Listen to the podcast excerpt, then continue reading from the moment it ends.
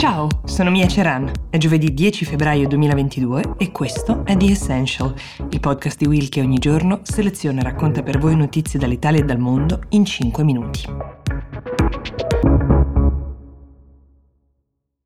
Allora, ogni tanto in questo podcast mi lancio nella descrizione di un'immagine che, come dice il detto, vale mille parole. Ecco, io cerco con quelle mille parole più o meno di veicolare la potenza di una fotografia o di un video. In questo caso è molto probabile, almeno lo spero, che l'immagine che sto cercando di portare alla vostra mente voi l'abbiate già vista, perché questa foto, che ritrae un uomo senza una gamba appoggiato alla propria stampella, che lancia in aria suo figlio, un bambino senza braccia e senza gambe, ha fatto il giro del mondo. Da un lato l'immagine è straziante, ma la cosa che la rende potentissima è il sorriso che i due protagonisti si scambiano, che è pieno di vita, di allegria, di gioia.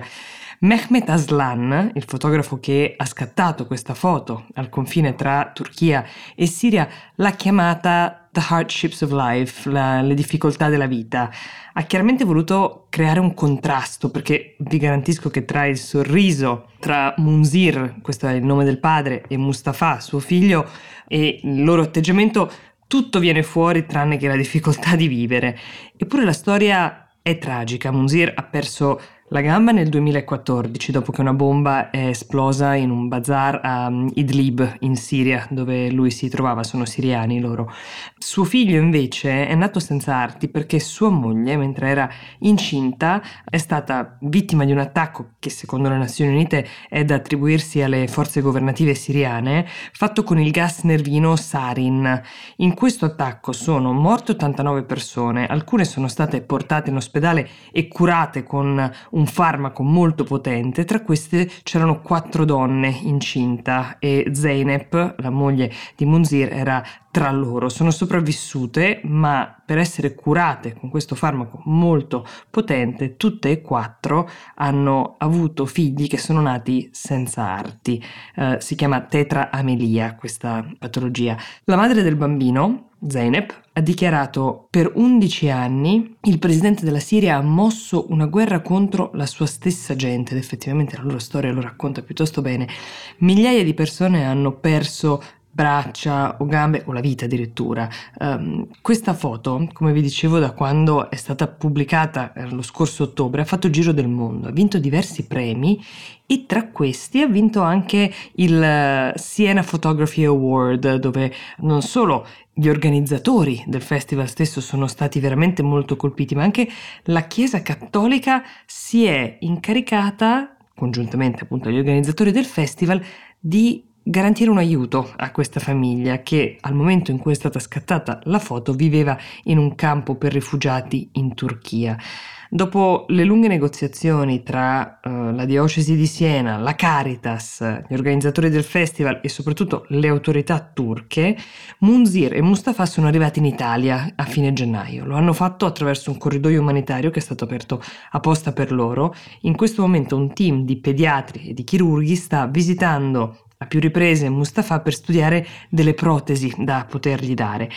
Potete ben immaginare che per una storia a lieto fine come questa, mm, tra l'altro eh, il cui lieto fine è stato agevolato dalla splendida pubblicità che quella foto ha fatto loro, ce ne sono migliaia invece che non finiscono nello stesso modo. I corridoi umanitari sono un po' l'unica via sicura che può permettere a persone e famiglie come questa di arrivare in paesi che li possano ospitare, ma sono molto rari, richiedono una comunicazione efficace tra i due paesi che aprono il corridoio, cosa che non sempre accade. Pensate ad esempio a posti come la Libia, dove gli interlocutori governativi cambiano e si alternano con una tale frequenza da rendere instabile anche il dialogo. Tornando a Mustafa, ora su internet potreste trovare la foto originale del padre che lancia in aria il figlio, tra l'altro il padre ha raccontato che volare è il gioco preferito di questo bambino che non può neanche camminare. Dicevo, potete trovarla sia con lo sfondo grigio e cupo del confine turco-siriano dove era stata scattata, che adesso anche con lo sfondo delle colline toscane, che sono il posto dove, dove abitano. Ed è bello sapere che appunto almeno una di queste storie può avere un finale meno tragico sarebbe però utile tenere a mente quando parliamo ad esempio di luoghi dove spirano venti di guerra che uh, l'effetto concreto di una guerra sulla vita delle persone è questo. Ultima notazione, negli ultimi sei anni le associazioni cattoliche che ho menzionato prima hanno portato in Italia 4.300 rifugiati da tutto il mondo. Questo lieto fine che vi abbiamo raccontato per le donne e per gli uomini che lavorano in queste associazioni si può definire opera della provvidenza, però per tutti quanti noi in assoluto direi che si può definire un'opera di umanità. Allora, sono tantissimi anni che si cerca un vaccino per l'HIV. Negli ultimi anni in particolare sono state anche fermate alcune sperimentazioni prima che arrivassero a, al completamento perché sembravano non offrire una copertura sufficiente per coloro che prendevano parte a queste sperimentazioni. Però adesso qualcosa di importante potrebbe essere alle porte perché Moderna, che è la stessa casa farmaceutica che ha prodotto il vaccino anti-Covid a base di mRNA, sta cercando di usare questa stessa tecnologia, quella dell'mRNA, che si è dimostrata molto efficace con il Covid per curare l'HIV. Attualmente ci sono esperimenti in corso in Sudafrica, si è arrivati alla fase 1 della sperimentazione, cioè quella sugli esseri umani, volendo essere cauti, gli scienziati che ci stanno lavorando stimano che potrebbero volerci addirittura 10 anni per arrivare al vaccino, considerando tra l'altro la rivoluzione che abbiamo visto per i tempi delle consegne di un vaccino durante il Covid ci sembra un tempo lunghissimo e sicuramente per molte persone lo è, però c'è anche chi dalla comunità scientifica si sbiglia bilancia, ricordando che prima quando si utilizzavano le proteine per fare questo stesso lavoro che ora viene fatto con l'mRNA, tutto aveva dei tempi molto più lunghi, quindi non c'è che da augurarsi che la scienza e la ricerca possano stupirci ancora una volta, ancora contro un'altra malattia.